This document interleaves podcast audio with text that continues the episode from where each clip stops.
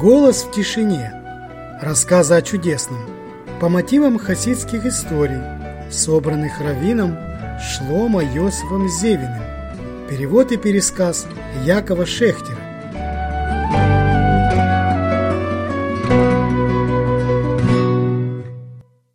Ах, суббота!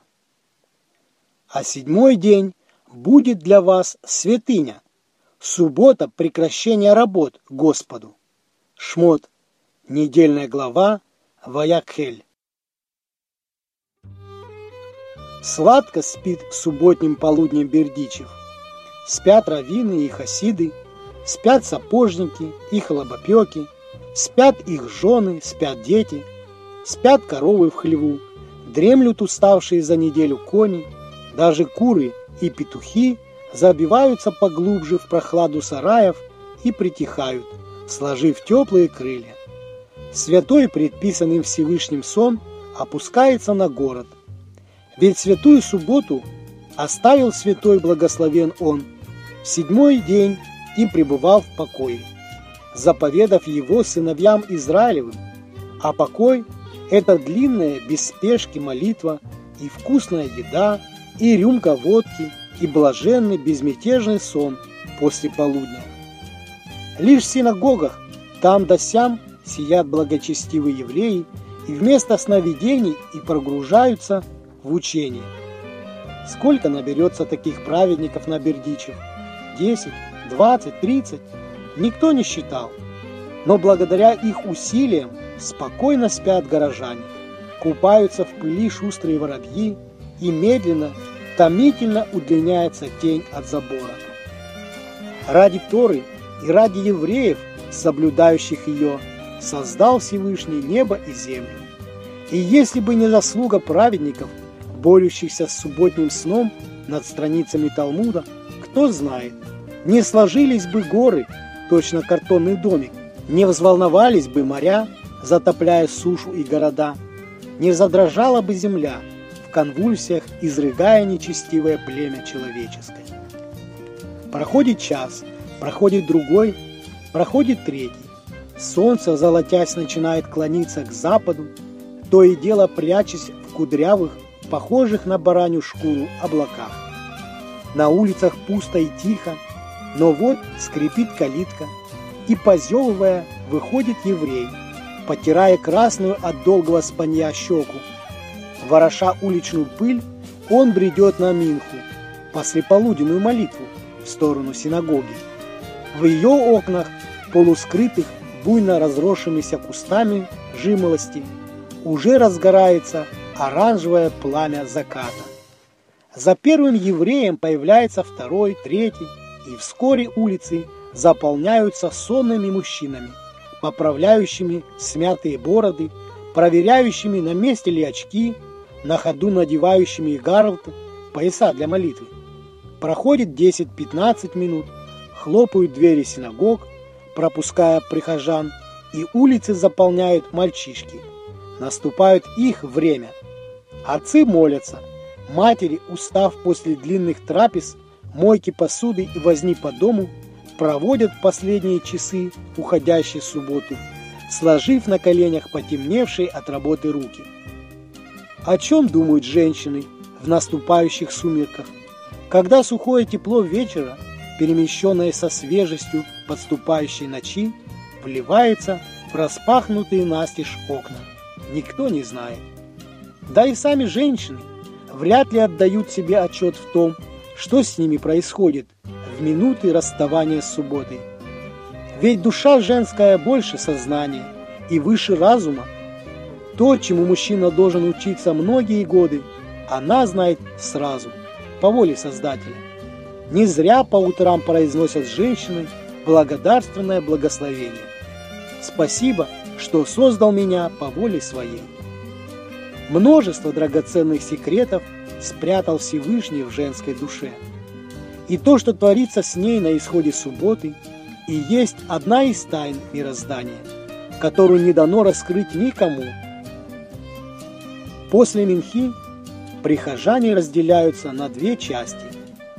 Большая расходится по домам, на третью трапезу. собирая по дороге детей. Отцы медленно вплывают в двери домов, они похожи на флагманов эскадры, окруженных катерами и шлюпками, величаво входящих в надежное устье гавани. Покой и полумрак воцаряют в доме, мерцает сожженная накануне толстая свеча, за окном блеснут краски, на фоне зеленеющего неба холодно темнеют ветки кустов полисадники. Меньшая часть прихожан остается в синагоге. Перейдя в малый зал, где еще пахнет вымытым перед субботой полом, они неспешно рассаживаются за длинным, покрытым белой скатерью столом, коротая время до вечерней молитвы над скромной закуской. Третья трапеза невелика. Даже в последние летние дни, когда солнце заходит в 8 часов, аппетит, крепко успокоенный обильным обедом, еще дремлет. А зимой, когда от послеобеденного благословения до начала трапезы проходит всего 2-3 часа, есть и вовсе не хочется. Преломляют хлеб, берут по кусочку селедки, накалывают на вилку немного картошки, подхватывают горстку квашеной капусты. Вот и вся трапеза. Главным украшением, ради которого остаются в синагоге эти евреи, служат рассказы и песни. Случается, петь начинают сразу после короткой паузы на еду и поют не останавливаясь до самого выхода звезд. А иногда, как заведут разговор о чудесах праведников или схлестнутся в споре над комментарием, так и не заметят, что давно сияет круглый розовый месяц, а в большом зале, вернувшийся после семейной трапезы, прихожане уже заканчивают вечернюю молитву. За третьей трапезой возникает особенное, ни на что не похожее братство. Люди в нем подбираются медленно, годами приучая жен и детей к иному распорядку субботы. В каждой синагоге своя группа, со своими неписанными законами, своими обычаями, своим распределением ролей, своими проповедниками, запевалами и простаками. У бердичевской Хевра Кадиша не было своей синагоги. Да и к чему 11 евреям содержать целое здание. С давних времен члены похоронного братства молились в синагоге кожевников. Профессия не самая ароматная и не самая уважаемая. Впрочем, могильщики тоже не принадлежали к сливкам общества, что, возможно, и повлияло на объединение двух цеховых общин. Самым старым прихожанином считался кожевник дед Исроиль. Сколько ему было лет, никто точно и не знал, а сам дед позабыл. Знали только, что работать он перестал лет 30 тому назад. И с тех пор, и с тех пор все время проводил в синагоге. Пока хватало сил, дед Исроэль убирал помещение, топил печь, носил воду для умывальника, сидел на всех уроках Торы, так продолжалось лет 15 или 20. Мальчики, праздновавшие в синагоге Бармицу, превратились во взрослых, обремененных семейными заботами мужчин. А дед Исроль по-прежнему неутомимо подметал двор, энергично размахивая метлой, насаженной на крепкую ясеневую палку. Потихоньку он стал передавать свои обязанности другим прихожанам. В прохладные осенние утра – его фигура уже не возникала из тумана с ведрами, полными воды, а зимними вечерами он перестал с грохотом выливать перед печкой охапку обледеневших двор. Последний он расстался с метлой, отложив ее в сторону, дед Эстройль стал только посещать уроки, а в промежутках между молитвами сидел в своем углу, едва заметно покачиваясь и шевеля губами. Много лет прихожане думали, будто он читает псалмы, но потом выяснилось, что дед ведет нескончаемый диалог с самим собой. Его уже не интересовали ни события, волновавшие Бердичев, ни изучение Торы, прожитые годы и тысячи выслушанных уроков наполнили его до самой макушки. Желтые, желтые с ороговевшими хрящиками уши, поросшие седыми волосками, были обращены внутрь, так же, как и выцветшие глаза, полуприкрытые тяжелыми веками. Исключение составляла только третья трапеза. Тет Исроэль был незыблемой основой сообщества третьей трапезы. Все совершалось тут с оглядкой на его мнение, на укоризненный взгляд, брошенный из-под нависших век, или едва заметную одобряющую улыбку. Когда же кто-нибудь из новичков осторожно интересовался, почему с таким почтением прислушивается к этому старику, ему тихонько рассказывали давнюю историю. Много-много лет назад друг деда Исроиля попросил его поддержать один из шестов свадебного балдахина. Он выполнил просьбу друга и с тех пор...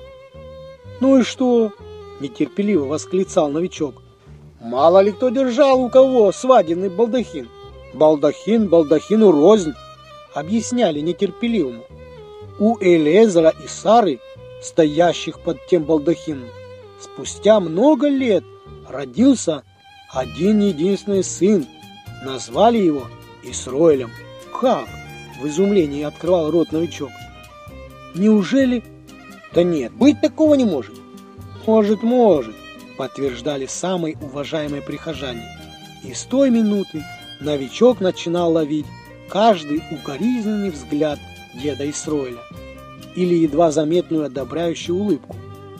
Главным рассказчиком третьей трапезы был, разумеется, Шая, а главным запевалой, как ни странно, Янкель. В действии они представляли собой полную противоположность. Шая весь сливался с рассказом, становясь частью сюжета. Если шла речь о дожде, то казалось еще секунда, и холодные капли застучат по его носу.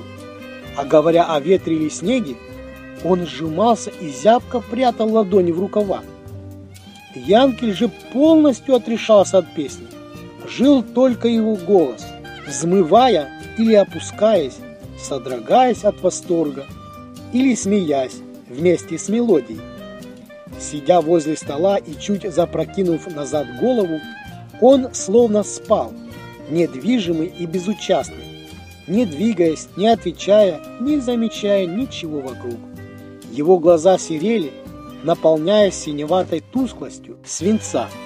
Лицо замирало, руки точно каменные застывали на столешнице. И только голос жил сам по себе, отдельной, не имеющей отношения к телу Янкеля жизни. И это чудо раздельного существования длилось до самого окончания песни. На одной из таких трапез, той самой, о которой мы расскажем в этой истории, взоры сидящих за столом устремились к Шай. Янкель молчал, неторопиво обсасывая хвост селедки. Барух о чем-то задумался, потирая мочку уха, а Ханох устало прикрыл глаза. «Ты, наверное, учился сегодня вместо того, чтобы спать?» предположил Шая, глядя на Ханха. «Не!» – зевнул тот. «Свои два часа взял как положено, а только, кажется, будто не было их вовсе. Так, завалился на пару минут, и все». «Мы никого так хорошо не обманываем, как самих себя», – произнес Шая, прижимая руку к груди против сердца. «Люди достигли в этом искусстве самых высоких высот. Именно тут человек добился максимального совершенства. «Не обобщай, дядя Шая!» – попросил Янки. «Есть люди и есть люди. Ну и кроме того, к раввинам и праведникам твое замечание точно не относится». «Эх, эх!» – вздохнул Шая. «А если я тебе скажу, что относится?» «Только линия выбора проходит в другом месте». «Что ты имеешь в виду?» – встрепенулся Бару. «Ну вот, например, Ханох обманывает себя в том, сколько рюмок водки он хочет выпить за обедом, а Равин, сколько страниц Талмуда он повторит за время субботнего сна. Так что, Равин и во сне Талмуд учат, недоверчиво осведомился Ханух. Во время твоего сна, уточнил Шая. Равины по субботам не спят. Хотя, он на минуту задумался, в наступившей тишине ясно раздавалось щебетание какой-то птички, сидевшей на ветке дерева за окном. Свежий румяный месяц высоко стоял в шафрановом небе. «Вот послушайте», — начал Шая, — «какая история произошла с другом Рэбе Шмельки из Никольсбурга. Звали его Рэб Файвиш, и с юных лет он прославился как вундеркинд. Не было вопросов в Талмуде, на который Рэб Файвиш не мог бы дать исчерпывающий ответ. Кроме обширнейших знаний, он отличался столько же ошеломляющими как его образованность, богобоязненностью и скромностью. Особое внимание он уделял молитве, тщательно выговаривая каждую букву, обдумывая каждое слово перед тем, как его произнести. Молитва занимала у Рэб Фабиша больше часа. Он полностью погружался в святые мысли, забывая обо всем на свете. В синагогу входили и выходили люди. Хлопали двери, спорили в углы ученики, страстно обсуждавшие какой-то вопрос. А Рэб Файвиш, отрешенный и возвышенный, продолжал молиться с ласковой и грустной улыбкой на устах. Неудивительно, что его еще совсем юношей пригласили на должность равина и главы суда в местечко Янова. Но было у Рэб Фавиша одно дурное свойство характера – упрямство. И чем дольше он жил, тем больше учился, тем это качество усиливалось и усиливалось. К слову сказать, бороться с упрямством Рэбы Фавишу совсем непросто было. Ведь из любого спора он выходил победителем, всегда ухитряясь доказать свою правоту. И не просто доказать, а уложить противника на обе лопатки. При таких обстоятельствах только абсолютный праведник может удержать себя от греха упрямства. А Рэб Фавиш при всех своих достоинствах еще не достиг этой ступени. Шли годы, и наступило время женить старшего сына. Долго искали подходящую для него невесту, пока не остановились на дочери Равина из небольшого местечка Литвы. Молодые поглядели друг на друга и сразу согласились. Обрадованные родители назначили день свадьбы и начали приготовление. Вместе с Рэп Фавишем на свадьбу собрались многие уважаемые люди Янова, члены Равинского суда, главы Совета общин, зажиточные прихожане. За день до свадьбы из Янова выехал длинный кортеж. Кареты, повозки, коляски, простые телеги двинулись в сторону местечка. Рэб Фавиша вместе с сыном и главой совета общины усадили в роскошную карету, доставшуюся от разорившегося помещика. Вишневого цвета карета с потемневшей по золотой и треугольным темным пятном от стесанного с дверцы герба медленно переваливалась по ухабам. Ее рессоры стонали, словно грешники на небесном суде. Путники покойно устроились на мягких, обитых алым бархатом сиденьях. Ехать, конечно, было удобно, но двигалась неуклюжая карета куда медленнее остальных экипажей. И вскоре главные виновники торжества безнадежно отстали от кортежа. Наступило время молитвы. Карета остановилась посреди леса. Рэб Файвиш огляделся, надежды на миньян не было. Он отошел в сторону от дороги, отыскал дерево с плотной, развесистой кроной, напоминавшей крышу дома, и погрузился в молитву. Жених и глава совета тоже помолились, и, вернувшись обратно в карету, принялись ожидать Равина. Спустя три четверти часа сын вышел посмотреть, как обстоят дела. Тело Рэп Фавиша, слегка раскачиваясь, стояло под деревом, а его душа парила в горних высях. Сын вернулся в карету. Уже стемнело. Кучер зажег фонарь.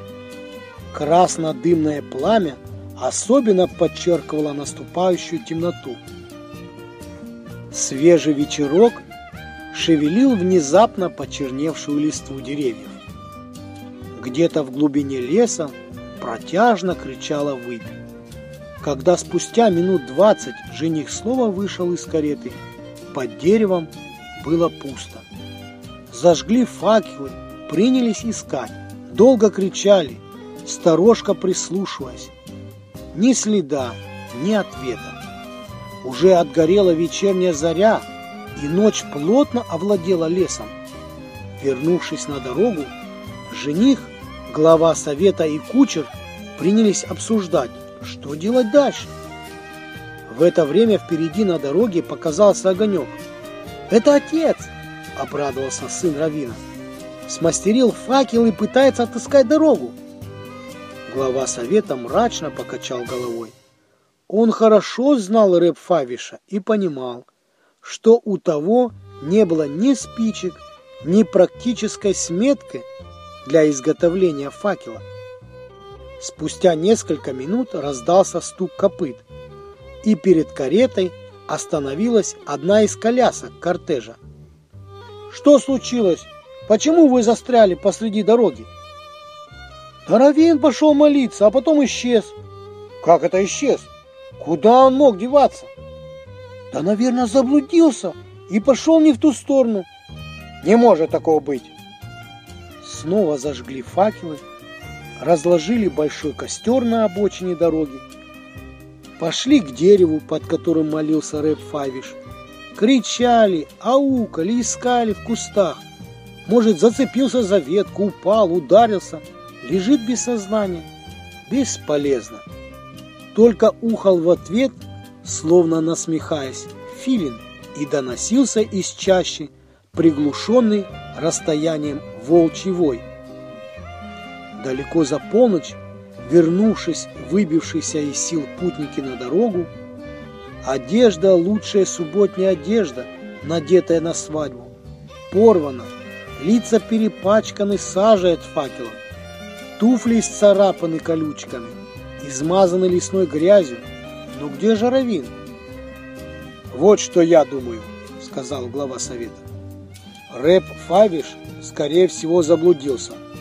Но я уверен, он выбрался на дорогу подаль от нас.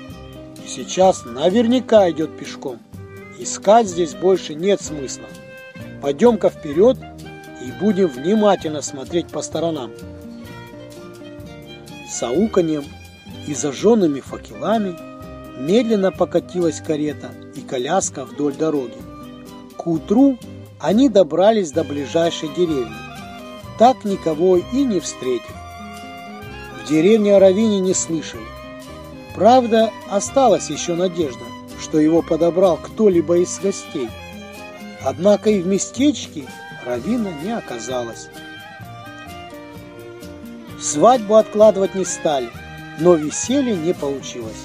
Жених стоял под хупой грустный, и его настроение передалось невесте. А когда молодые печальны, то и у гостей пропадает настроение веселиться. На следующий день кортеж во главе с молодой парой двинулся обратно в Яново. Ехали очень медленно, расспрашивая всех встречных, заглядывая в постоялые дворы вдоль дороги, но никто не слышал об одиноком путнике.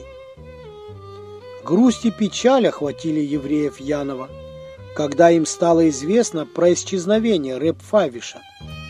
Равин пользовался в городе огромным авторитетом, а его скромность и доброе расположение к каждому человеку вызывали ответную волну симпатии – Община разослала посланников во все села и городки по дороге в литовское местечко, и те в течение двух недель тщательно расспрашивали и разыскивали, но не смогли раздобыть даже малейших сведений.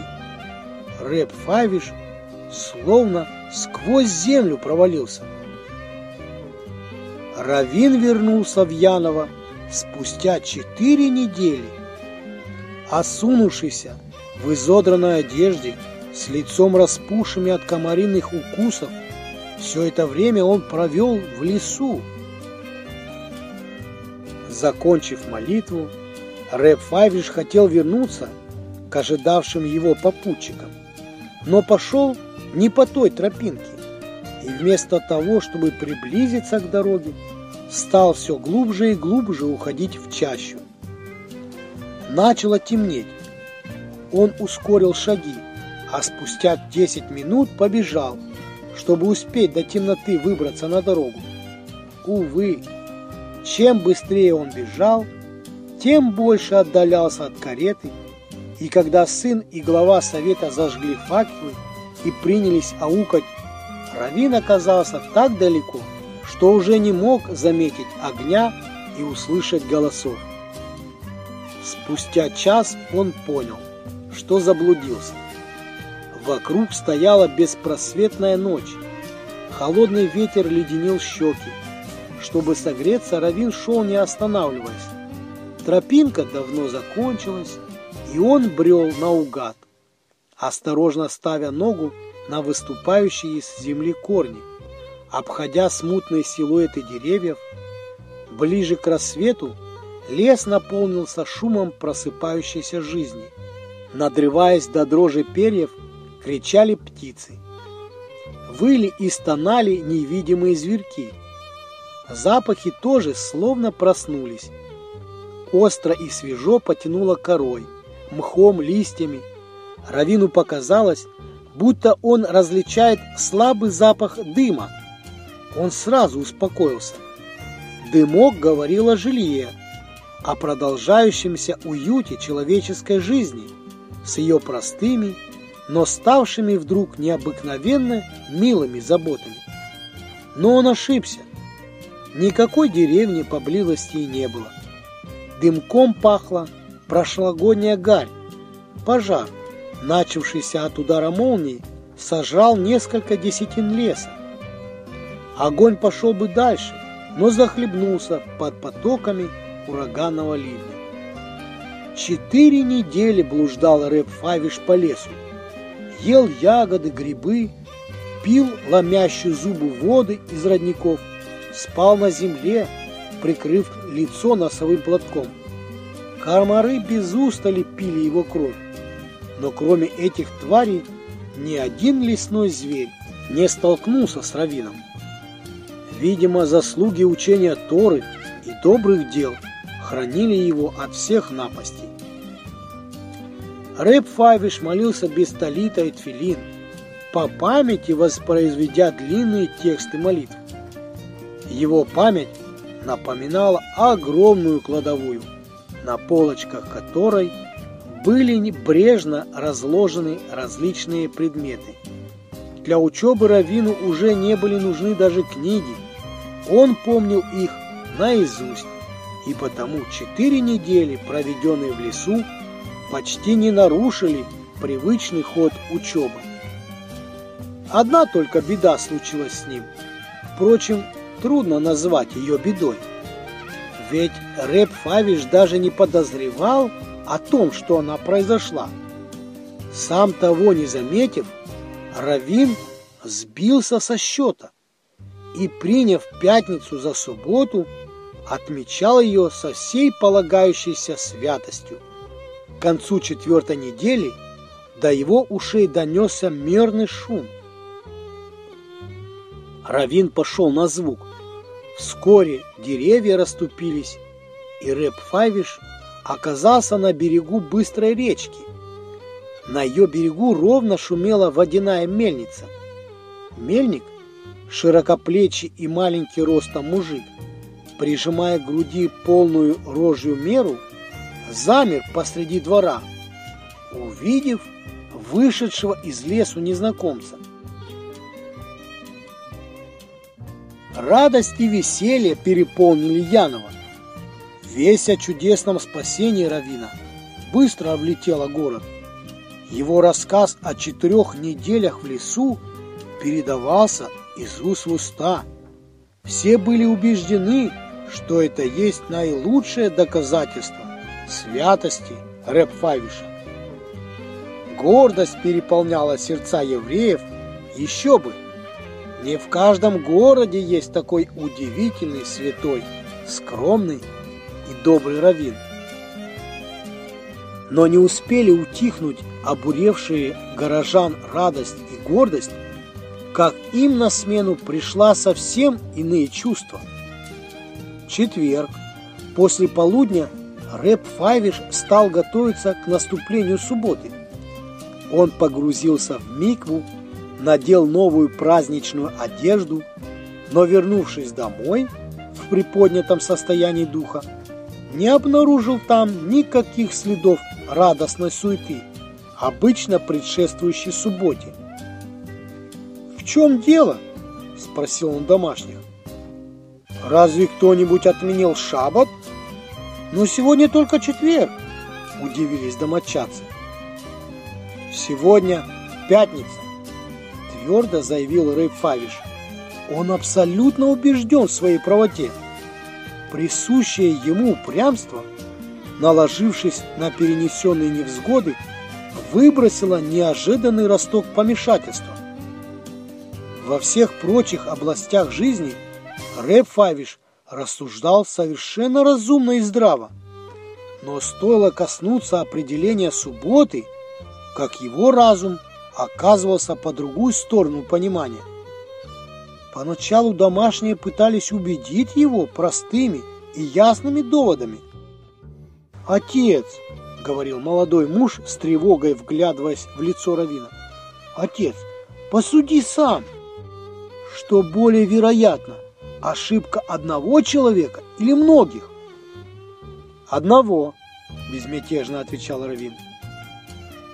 Ты ведь сам учил меня талмудическому принципу, продолжал сын.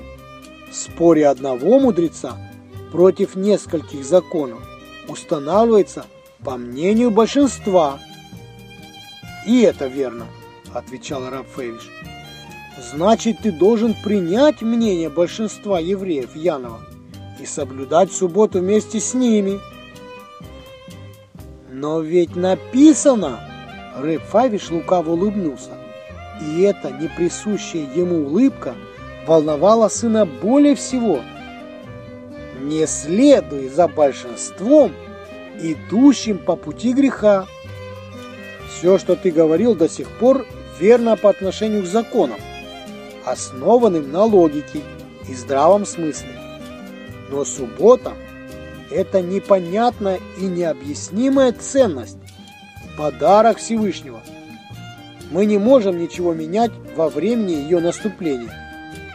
И даже если все мудрецы народа Израиля соберутся вместе и заявят, будто сегодня четверг, я не подчинюсь его решению. Кроме того, добавил Равин, и на его губах снова появилась лукавая улыбка. «Я думаю, что со счета сбились только вы, а большинство евреев Янова отметят святой день вместе со мной». К улыбке добавились мелькающие в глазах острые огоньки безумия, и сын отступился, опасаясь ухудшить состояние Рэп Фавиша. Радость, царившая в доме с момента его возвращения, сменилась глубоким унынием и печалью. А Равин в прекрасном расположении духа отправился в синагогу на субботнюю молитву. К его удивлению, собравшиеся на молитву прихожане носили будничную одежду. Синагога была скудно освещена, из большой люстры еще не вытащили оставшиеся с прошлой субботы огарки свечей, Равин решил не вступать в бесполезные споры с ошибающимися. Дождавшись конца будничной молитвы, принялся громко читать псалмы встречи субботы. Затем запел праздничный гимн «Леха Доди». Сбитые с толку прихожане не знали, что делать. Габай синагоги подошел к Рэб Фавишу. Уважаемый Рави, наверное, ошибся. почтительно произнес Габай. Сегодня только пятница. Сегодня суббота, твердо заявил Рэйб Фавиш. Вернувшись домой, он потребовал вина для кидуша, халы, произнес благословение и до глубокой ночи в полном одиночестве сидел за столом, распевая субботние песни. Через неделю все повторилось.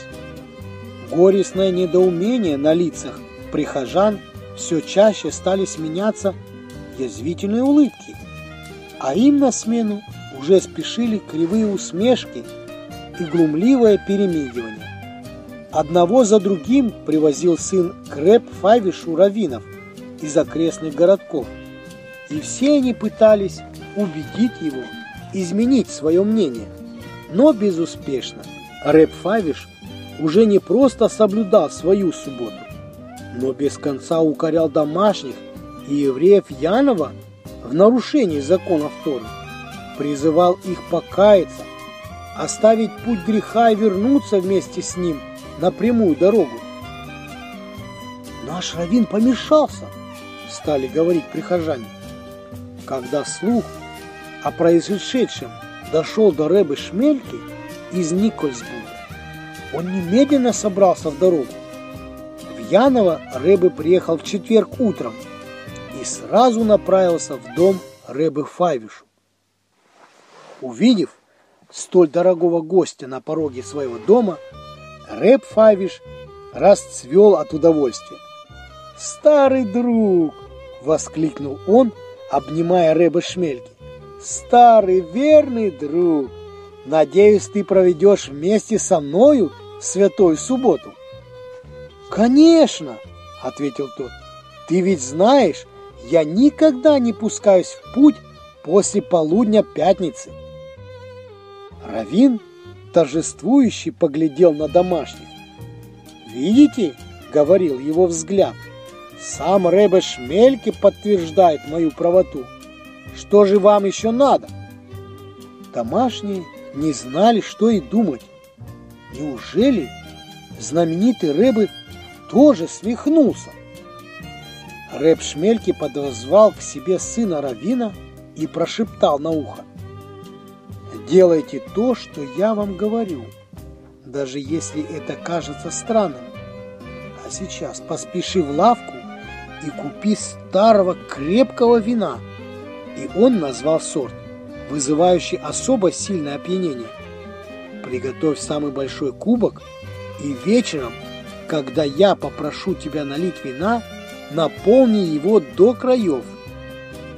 После полудня Рэба и Равин – окунулись в микву, облачились в субботние одежды и торжественно пошли в синагогу.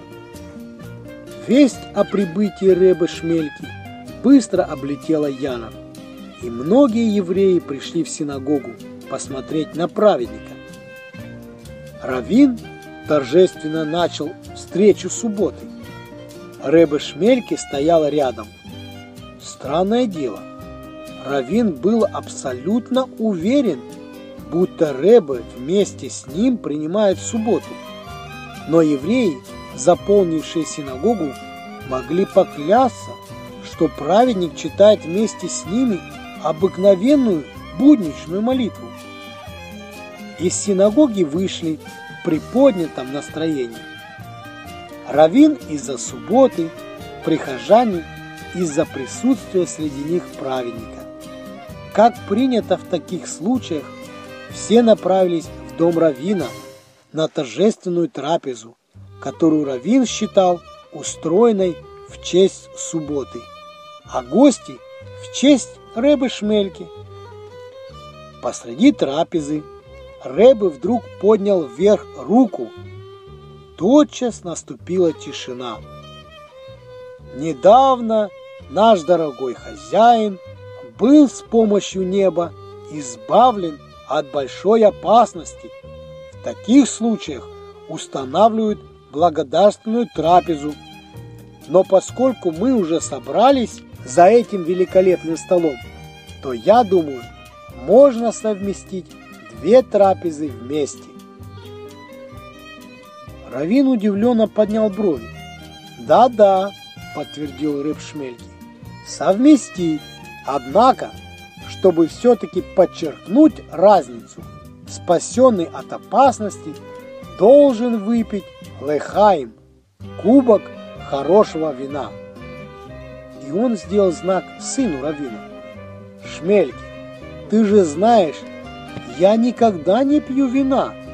Принялся было возражать Рэп Фавиш. «Даже кидуш делаю на виноградный сок!» «Вот в этом и будет состоять твоя благодарственная трапеза!» Сказал Рэбе Шмельки и взял из рук сына Равина наполненный до краев кубок и подал его Рэб Фавишу. Тот тяжело вздохнул и принялся пить. «До дна, до дна!» Суровым томом повторял Рэбе, пока Равин, судорожно двигая кадыком, поглощал вино. «Фух!» Рэб Фавиш с тяжелым вздохом поставил на стол пустой кубок. Спустя 10 минут Рэбе заставил Равина выпить еще один кубок. Прикончив третий бокал, Рэб Фавиш икнул, обвел присутствующих помутневшим взглядом, уронил голову на стол и заснул. Рэбе Шмельке поднялся на ноги. «Прошу всех», — он говорил громким шепотом, и в комнате немедленно воцарилась тишина. Каждому не терпелось понять, что тут происходит, ведь зрелище было из ряда вон выходящим. Прошу всех как можно тише разойтись по домам, а завтра в это же время вернуться и занять те же самые места за столом. Когда гости разошлись, Рэбе попросил сына подложить Равину подушку под голову. «В доме должно быть тихо», — приказал он домочадцам. «Приготовление к субботе делайте в другом месте». Всю ночь и весь следующий день Рэбе Шмельки просидел возле Равина, оберегая покой спящего. В доме было очень, очень тихо, и Рэб Файвиш, непривычный к таким порциям вина, спал, как убитый. Рэб Шмельки даже не пошел в синагогу на встречу субботы, а молился рядом со сладко посыпающим раввином.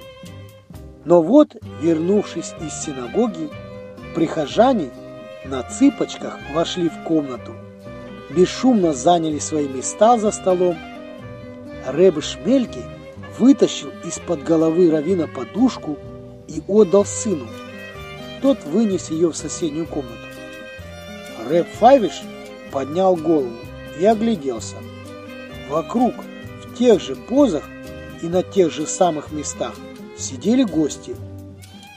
«Мне э, почему-то кажется, — пробормотал Равин, — будто я спал целую вечность». «Ну, — протянул Рэб Шмельки, — вечность не вечность, но вздремнул неплохо. А мой руки и продолжит трапезу». Равин умылся, выпил воды, съел кусочек фаршированной рыбы. А теперь пришло самое время для слов Торы, сказал Рэбе Шмельки, и принялся рассказывать длиннейший и запутанный комментарий. Когда он закончил, проголодавшиеся гости и раввин воздали должное кулинарному искусству хозяйки. Потом говорил раввин, потом кто-то из гостей, в общем, дом опустел только глубокой ночью. Равин не мог заснуть до утренней зари. За окном простиралось чудесное пространство летней ночи. Серебряно светилась железная крыша дома напротив. Полная луна ясно освещала комнату. Рэп Фавиш открыл Талмуд и погрузился в учение. Утром он задремал и долго не мог выбраться из коричневых закоулков сновидений. Когда Равин пришел в синагогу, солнце уже высоко стояло в стрельчатых окнах восточной стены. Нижние прямоугольные части окон прикрывали шторы из старого пыльного бархата, а в остро сходящиеся верхних ярко горели в солнечных лучах желтые и голубые стекла. Оглядев синагогу, заполненную до отказа по субботнему одетыми евреями, Равин прошептал Рэбе Шмельке. «Мне они не хотели поверить, но когда приехал ты, у них просто не осталось выхода». После субботы Рэбе Шмельки собрал в синагоге самых уважаемых членов общины и взял с них слово никогда не рассказывать Равину о том, что произошло на самом деле. Горожане сдержали обещание, данное праведнику. До самой смерти Рэб Фавиш гордился тем, что целый город признал его правоту. Был благодарен Рэбе Шмельке за помощь и поддержку и не уставал восхищаться жителями Янова за их веру праведников.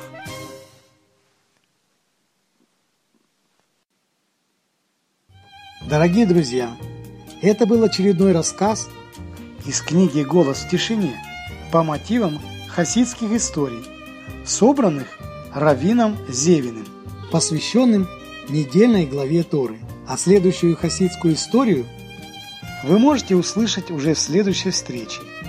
Оставайтесь с нами, с радио Шофар. Всего хорошего. Шалом, шалом.